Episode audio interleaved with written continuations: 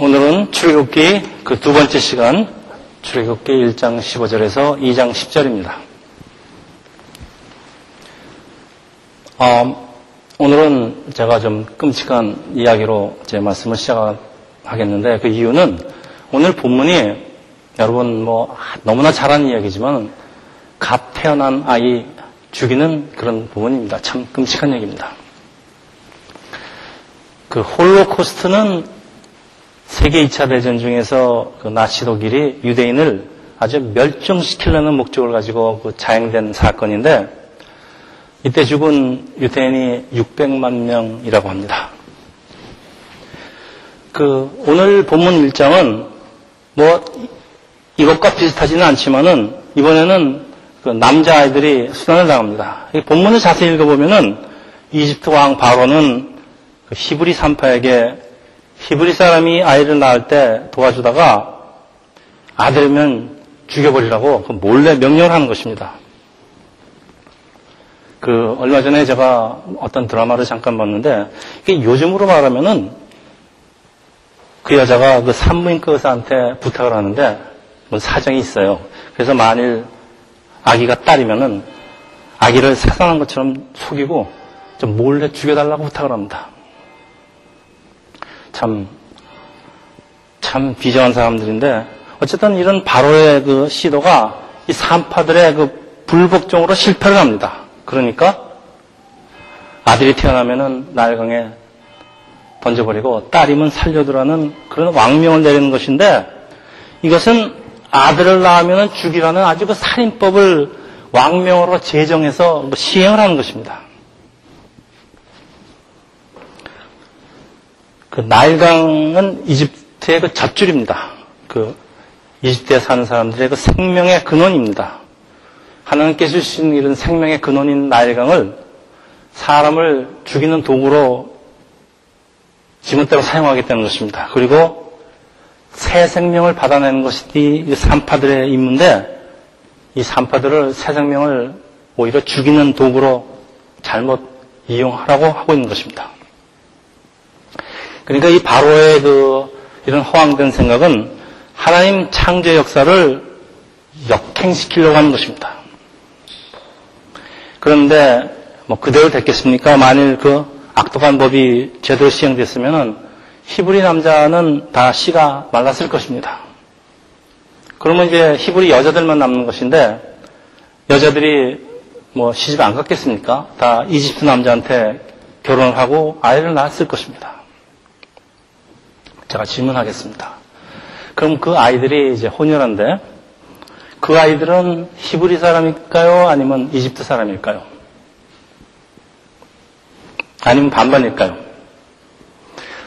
저는 제 손자, 손녀가 이 반반이기 때문에 항상 이거에 대해서 생각을 많이 합니다. 얘들이 과연 그 미국 사람일까? 한국 사람일까? 옛날 우리나라에서 그 양반과 천민 사이에 낳은 아들이, 낳은 아들은 양반이 되는 것이 아니고 천민이 됩니다. 그리고 인도에도 그 네 계급이 있죠? 네 계급이 있는데 서로 다른 계급끼리 결혼을 하면은 그래서 낳은 아이들은 그 항상 그 밑에 계급으로 떨어집니다. 그래서 이렇게 똑같은 계산이라면은 이집트 남자하고 그 히브리 여자 노예죠. 그러니까 노예 사이에서 태어난 아이는 당연히 이집트 사람이 되는 것이 아니고 히브리 노예가 됩니다. 히브리 노예의 신분을 가진 히브리 사람이 되는 것입니다. 그러니까 바로의 생각은 이렇게 하면은 히브리 사람을 다 멸종시키라고 생각을 했지만은 태어나는 족족 히브리 사람이 되는 것입니다. 죽이려면 남녀 구별 없이 다 죽여야지 이런 식으로는 그 히브리인을 말살시킬 수가 없을 것 같습니다. 바로는 참 집단에는 생각을 한다고 했는데 사실 아직 따고 보면 참 바보입니다. 이 히브리라는 뜻은 강을 건너온 사람이라는 뜻으로 보통 이스라엘하고 혼용돼서 같은 뜻으로 사용되고 있지만은 이스라엘이 종교적이고 사회적인 개념이라면은 히브리라는 뜻은 그 민족적이고 인종적인 개념입니다. 그래서 본문에서 히브리연이라고 강조를 하는 것은 그 인종을 강조하는 것입니다.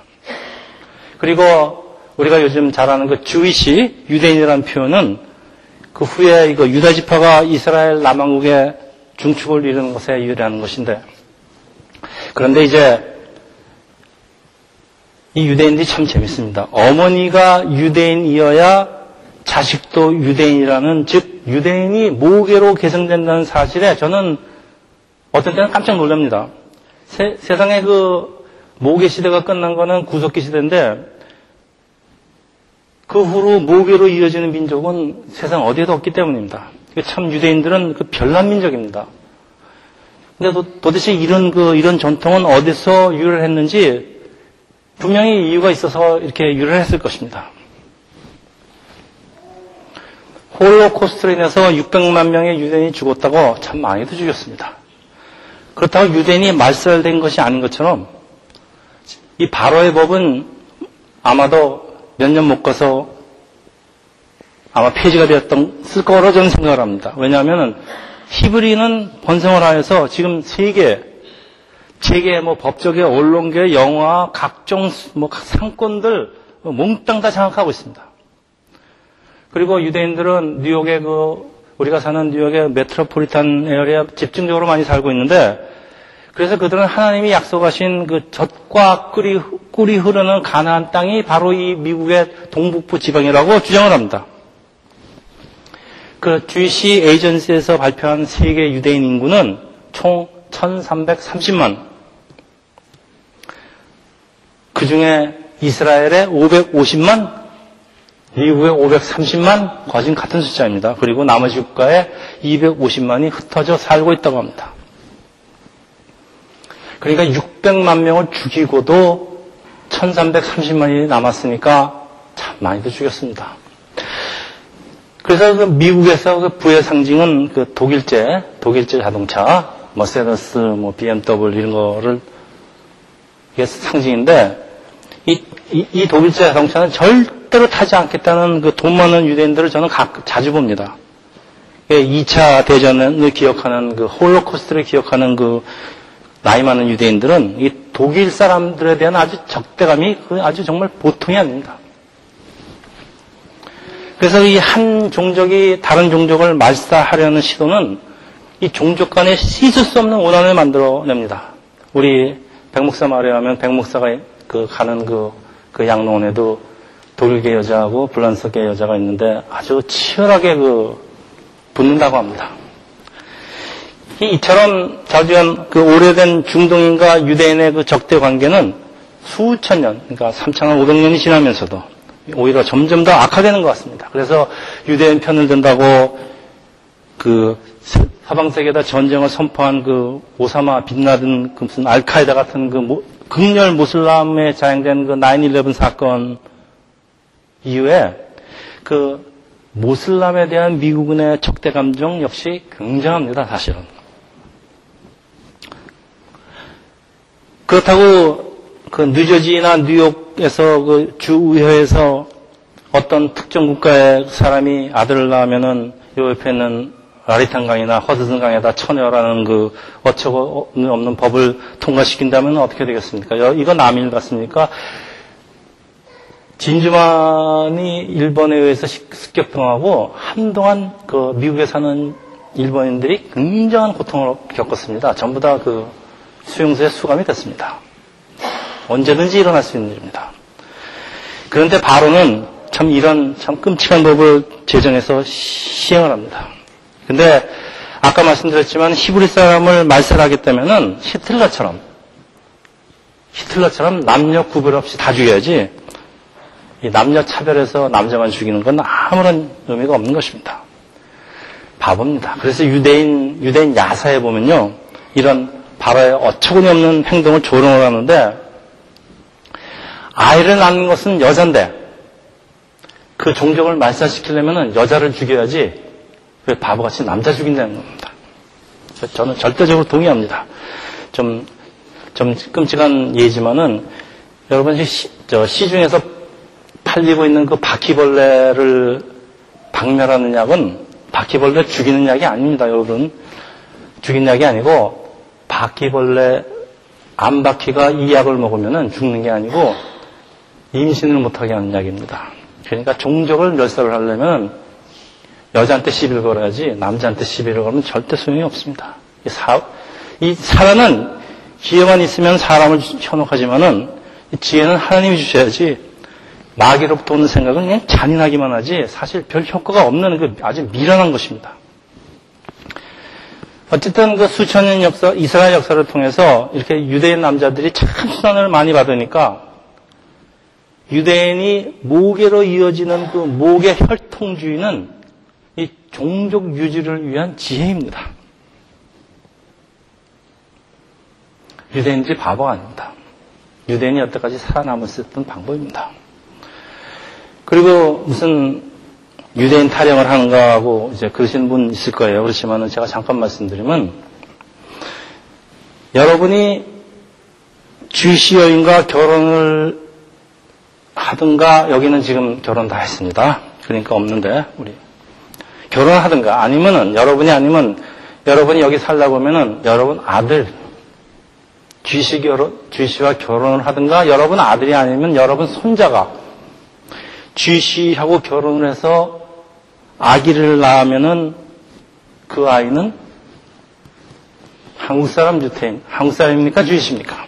그 아이는 유태인입니다. 여러분, 이거 남의 얘기가 절대 아닙니다. 저는 제 손자가 주이씨하고 결혼 안 한다는 안에 글쎄요. 그, 그런 보장은 세상에 없습니다. 이게 남의 일이 아니란 얘기입니다. 그래서 이, 이 민족이 지금 자꾸 섞여요. 그래서 세계는 점점 한민족이 되어가는 것 같습니다. 뭐 언젠가는 이렇게 한민족이 되면은 그 민족 간의 그런 그런 싸움은 아마 끝이 날 것입니다. 자, 오늘 본문 17절에는 참 이런 세상의 어리석음과 반대가 되는 우리 하나님의 지혜가 나타납니다. 세상적으로 별 볼일 없어 보이는 두 사람의 이름이 성경에 등장하는데 시브라와 부하라고 하는 히브리 산파입니다. 그런데 이 힘없는 여인들이 감히 천하 이집트 왕의 명령에 불복종합니다. 바로 두렵지만은 그보다는 하나님을 더 두려워하기 때문이라고 오늘 본문은 이유를 밝히고 있습니다. 세상적인 두려움보다 하나님을 더 의지한다는 말인데 산파들이 이렇게 하나님을 경외하니까 하나님께서 지혜를 주시는 것이 오늘 18절, 19절 바로와 산파들의 대화입니다. 이거 바로와 하는 말에 잘못 대답했으면 아마 히브리 산파의 목숨은 아마 끝이 났을 것입니다. 잠언 2장에 보면은 하나님을 경외하는 것이 모든 지혜의 근본이라고 말씀합니다. 그래서 힘없는 산파가 어떻게 감히 바로의 명을 거역할 수 있나 하지만은 하나님의 도구가 되는 사람은 세상적으로 힘 있는 사람이 아니고 세상적으로는 연약해 보여도 하나님을 의지하는 사람이라는 것이 성경 전체에 흐르고 있는 기본 메시지입니다. 하나님의 나라는 세상에서 힘있고 유능한 사람들보다는 하나님을 경외하는 자에 의하여 이루어진다는 말씀입니다. 여러분 힘없는 소수의 사람이 과연 무엇을 할 수 있을까? 사람들 아예 포기합니다. 우리 주일날 러커스에서 시험 없애는 거 우리 힘으로 뭘 할 수 있을까 하지만은 예수께서 떡 다섯 개와 물고기 두 개로 오천 명을 먹였다는 것은 뭐 예수님이 하나님이기 때문에 이렇게 기적을 행할 수 있다는 것을 보여주려는 그 하나님 예수님의 능력을 보여주겠다는 그런 얘기가 아니고요. 아무리 보잘 것 없어도 그 보잘 것 없는 것을 하나님께 드리면은 하나님께서는 크게 만들어서 크게 사용하신다는 것을 보여주기 위함입니다. 그래서 우리가 마이너리티, 소수라고 해서 아무것도 할 수 없다고 아예 포기하는 것은 아주 잘못된 생각입니다. 근데 하나님의 축복은 이것뿐이 아닙니다. 하나님께서는 본문에 보면은 산파들의 집안을 흥황하게 하십니다. 우리가 세상적으로 흥황하게 하는 거 좋죠. 그러나 이것보다 더 중요한 것은 이들의 이름, 시부라 부하라는 이름이 성경에 아직도 남아있다는 것입니다. 우리나라 속담에 호랑이는 가죽을 남기고 사람은 이름을 남긴다고 하는데 하나님 나라의 이름을 남기는 것과 우리가 세상적으로 흥해서 그 우리의 가죽, 껍데기, 껍데기를 이 세상에다가 조금 남기는 것과 여러분은 어떤 것을 택하시겠습니까? 라고 질문을 하면요. 솔직히 얘기해서 두 가지 다 갖고 싶어서 고민이 됩니다. 근데 성경은 이런 고민을 풀어주는데 이 산파들은 두 가지로 다 갖게 됩니다. 그러니까 고민하실 필요가 없이 하나님 말씀에 순종을 하면은 왕의 부당한 명령에 불복종할만 합니다. 그래서 하나님을 경외한다, 두려워한다는 것은 하나님의 나라와 의를 항상 먼저 구한다는 뜻입니다. 하나님을 두려워서 벌벌 떨면서 도망가라는 얘기가 아닙니다. 하나님의 나라와 의를 항상 먼저 구하는 것입니다. 다시 말해서 하나님 뜻에 반하는 그 부당한 압력이 나한테 들어올 때 노하고 단호히 거부할 수 있는 그런 담대함을 가지란 말입니다. 비겁하게 질질 끌려다니지 말고 하나님 말씀하고 반하면은 못하겠다고 하는 것입니다. 근데 우리가 no할 때 우리가 no 그러면 하나님께서 yes 하십니다. 그래서 지혜도 주시고 또 어떤 위기를 넘어갈 수 있는 그런 그 상황도 만들어 주시고 우리의 삶을 세상적으로도 윤택하게 한다는 그런 본문의 말씀인 것입니다. 그래서 이렇게 하나님을 경외하는 것이 우리 신앙의 근본이란 말입니다.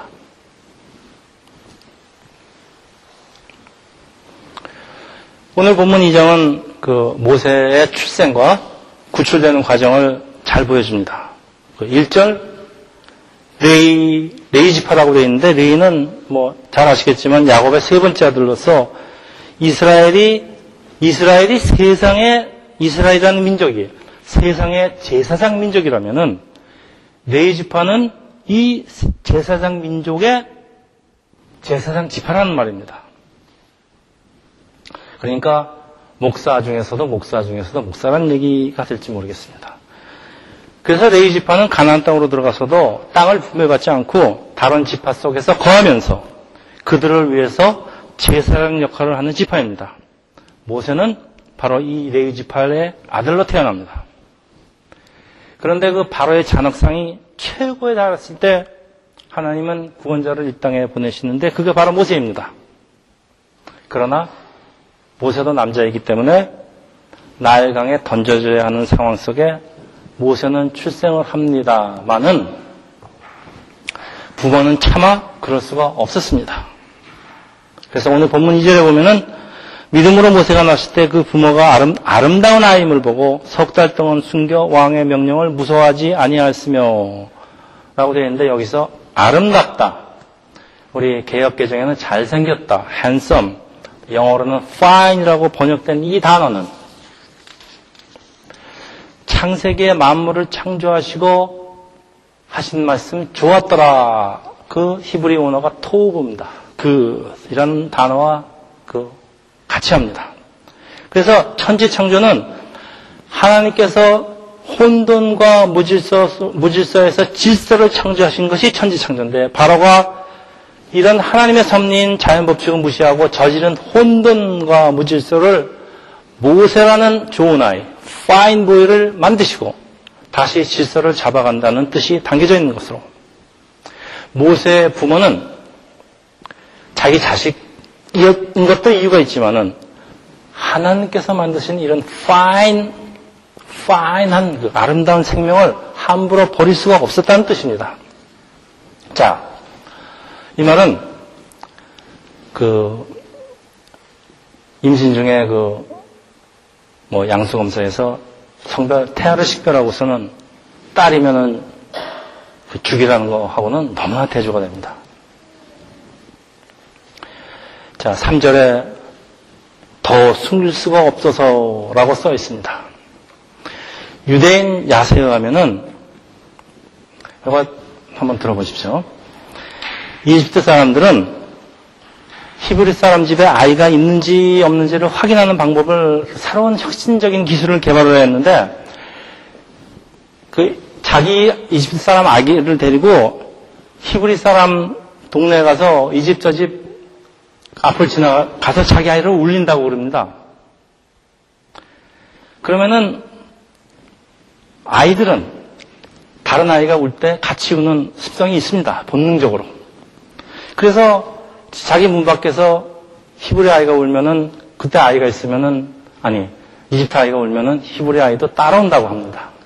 그러면 아 이 집에 아이를 냈구나 그러고서는 이 집에 찾아 들어가서 남자문 잡아다가 나일강에다 던졌다고 합니다. 참 우는 아이를 어떻게 숨길 수가 있겠습니까? 저희 할머니 38선을 일곱 번 넘으셨다 그러는데 이 38선 넘을 때 가장 겁나는 것이 아기가 우는 거였답니다. 그래서 이 모세를 더 숨길 수가 없고 이제 남은 것은 기적을 바라는 것인데 우리 갈대 상대에 역청과 나무진을 칠하여 일단 물이 새 들어오는 것을 못 들어오게 막아봅니다. 그리고 이 상자는 영어로 아크 또는 바스켓이라고 번역된 그 히브리 원어는 테바입니다. 이 테바라는 단어는 성경에 단지 두 곳에서만 사용됐습니다. 한 번은 여기서, 또 한 번은 어딜 것 같습니까? 또 한 번은 노아의 방주입니다. 세상에 무슨 단어를 만들어서 그 성경에 딱 두 번만 쓰는 이 히브리 사람들 참 정말 이상한 사람들입니다. 성경 기자가 이런 특별한 단어를 사용한 의도는 분명합니다. 노아의 방주나 모세에 탄 방주나 같다 얘기 그런 얘기입니다. 그러니까 노아의 방주가 인류를 구원하라 구원하고 존속시키려고 시켰다면 모세의 방주 역시 모세와 이스라엘을 구하고 결과적으로는 이스라엘을 통해서 우리 전 인류가 구원이 된다는 그 인류 구원사의 영속성을 보여주기 위해서 단어를 한 단어를 딱 두 번만 쓰고 만 것입니다. 5절 바로의 딸이 모욕을 하러 나일강으로 왔다가 모세가 탄 그 방주를 보게 되는데 6절에 아이를 발견하고 불쌍히 여기면서 자기 아버지 바로의 그 찬악한 명령에 불복종을 합니다. 그래서 히브리인을 말살시키려는 그 바로의 계획은 히브리 사람이 아니라 오히려 자기 딸에 의해서 저지를 당하는데 이것뿐만이 아니죠. 오늘 본문은 모세의 어머니 모세 어머니가 이집트 공주의 보호 아래 돈까지 받아가면서 자기 자식에게 젖을 먹이는 참, 참 드라마, 드라, 드라마에서 보시는 장면을 연출하는 것입니다. 세상에 자기 자식을, 자기가 자기 자식을 젖줘서 키우는데 그돈 주는, 돈 주면 그 얼마나 좋겠습니까? 상당히 좋을 것 같죠? 그 흥미로운 거는 만약 아이를 죽이라는 명령이 없었다면은 모세는 노예의 아들로 태어나서 노예로 죽어, 죽어갔을 것인데 참 오히려 모세는 이집트 왕실에서 왕자로 입양이 되어서 왕실의 최고 교육과 좋은 환경을 누리면서 자랄 수 있었다고 합니다. 여러분 이거 전설 아닙니다. 이거 기록에 있는데 이집트 기록에 의하면은 이 왕한테는 59명의 딸이 있었다고 합니다. 네, 그 중에 하나랍니다. 그래서 그 당시 딸들이 나가서 뭐 입양도 해오고 뭐 애도 나오고 그래서 자전 그 당시 그 왕실에는 자전 그 모세하고 같이 그 많은 그 아이들이 왕자급으로 양육되고 있었다고 합니다. 그러니까 뭐 양자 입양이 됐으니까 모세는 우리 이집트의 왕이 될 수는 없었겠죠. 그렇지만은 역시 왕자 대접을 받으면서 훌륭한 지도, 자로 성장해서 마침내 히브리 민족을 이끌고 가나안 땅으로 들어가는 그 세계 역사상 최고의 지도자, 세계 역사상 최고의 지도자는 모세입니다. 모세가 될 수 있었던 것입니다.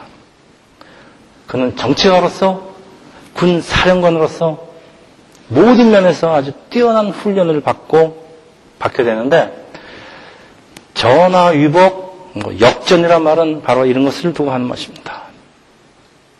모세의 삶을 역전시키시는 하나님입니다.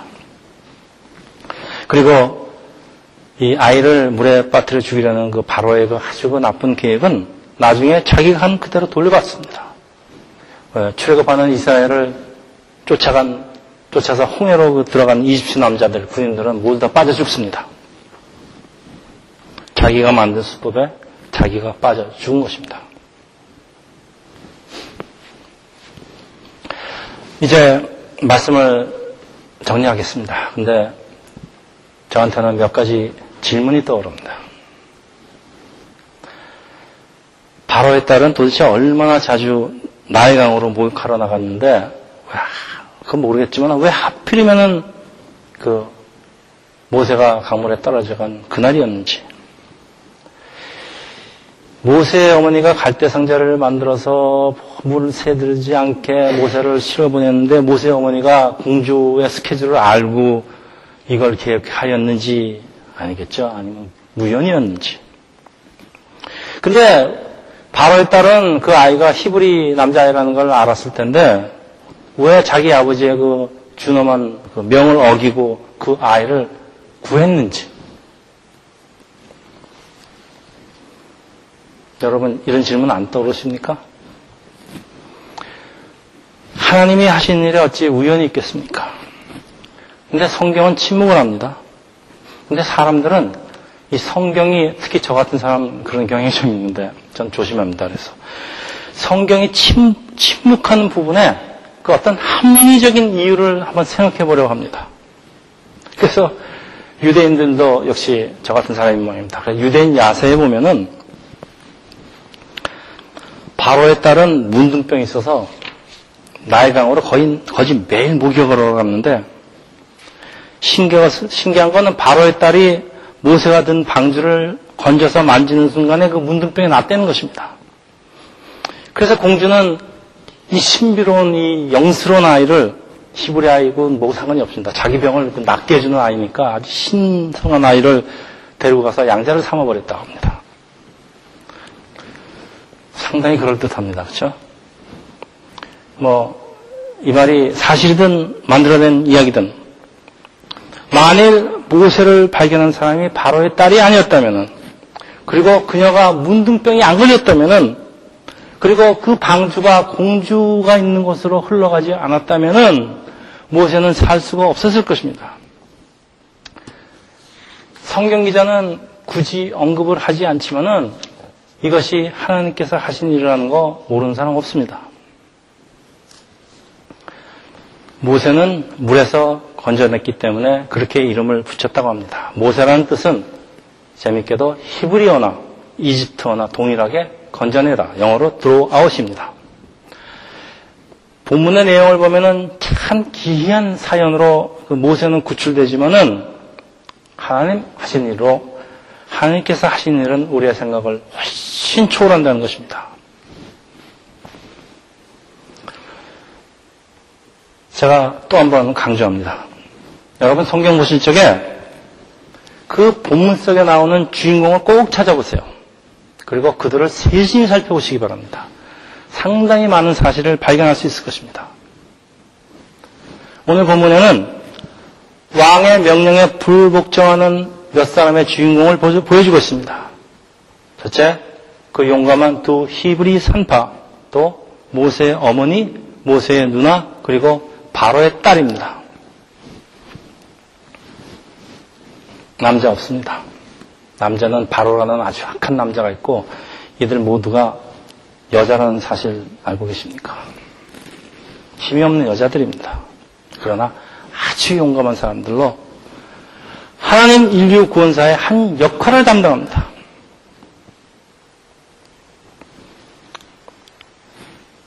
바로에 따른 공주지만은 만약 그 유대인 야사에서 이 한 얘기처럼 그 여자가 문둥병이 있었다면은 아무리 공주여도 신분에 관계없이 고통 중에 살았을 것입니다. 그러나 모세의 생명을 구하고 40년간 왕제로 키운 모세의 은혜입니다. 공주는 용기도 있었지만은 아주 선한 여인인 것 같습니다. 이 용감하고 선한 여인이 왜 고통을 당하는지 그 사연은 본인 자신도 알 수가 없겠지만은 우리가 지금 생각해 볼 때 사실은 인류 구원사의 한 역할을 맡기시려는 하나님의 계획 안에 들어 있었던 것입니다. 그래서 그녀는 그녀가 참 드라마에서도 참 나쁜 역도 있고 좋은 역도 있고 참 역이 많습니다. 그녀가 맡은 역할은 하필이면은 문둥병으로 고통을 당하는 역할을 맡는 것으로 시작을 했습니다마는 역사상의 최대의 지도자라는 모세를 양아들로 아들로 얻게 됩니다.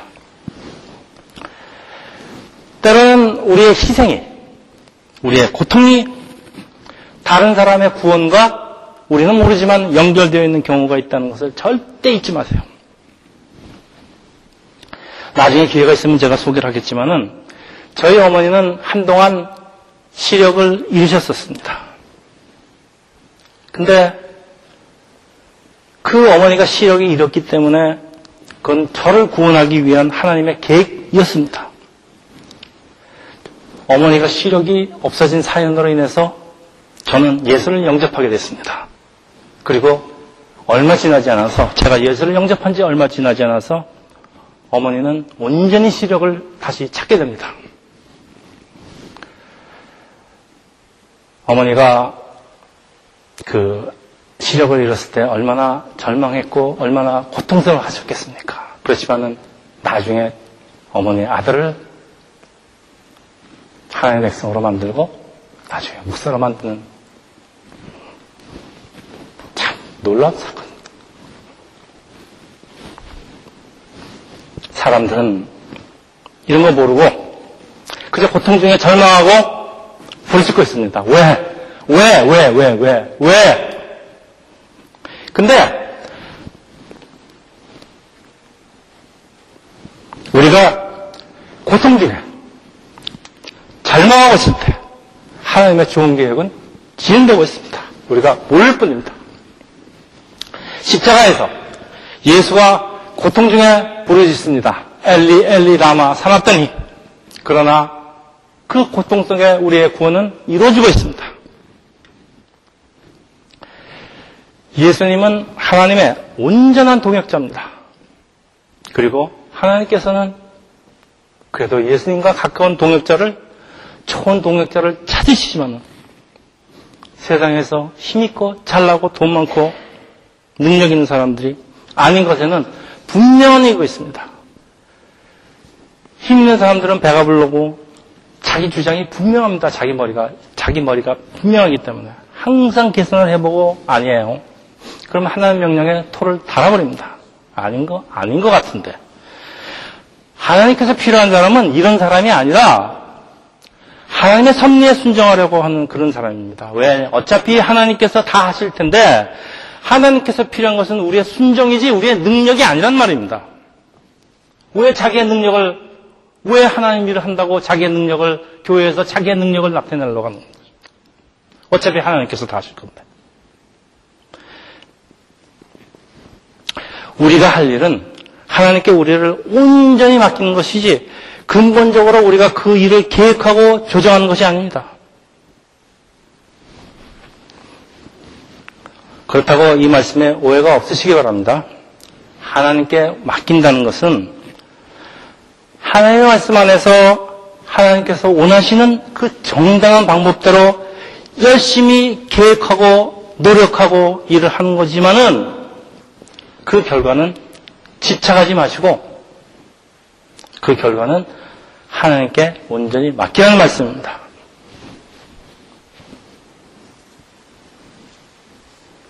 방주, 테바, 영어로 basket입니다. 방주는 배가 아니고 바스켓, 상자이기 때문에 조종하는 그 노도 없고 키도 없습니다. 엔진도 없습니다. 그냥 흐르는 물결대로 흘러갈 뿐입니다. 그런데 사람들은 노도 만들고 키도 만들고 엔진도 만들어서 자기 인생을 어떻게 조종해 보려고 애를 쓰는 것이죠.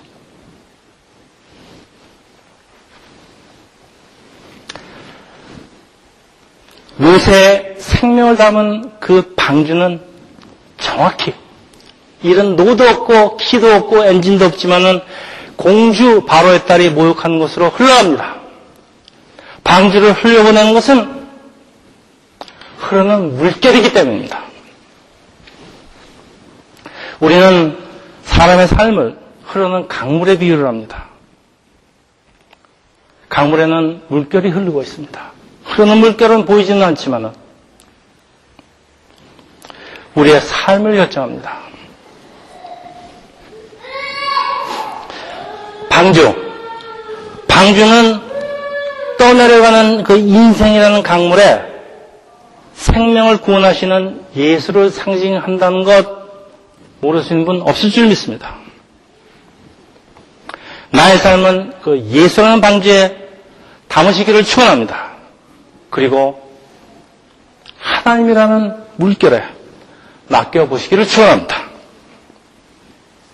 바로의 딸이 있는 그곳으로 정확히 흘러갈 것입니다. 그래서 노예를 노예 아들을 왕자로 입양시키시고 하나님의 자랑스러운 아들로 키워주실 것을 오늘 본문은 말씀하고 있는 것입니다. 기도하겠습니다.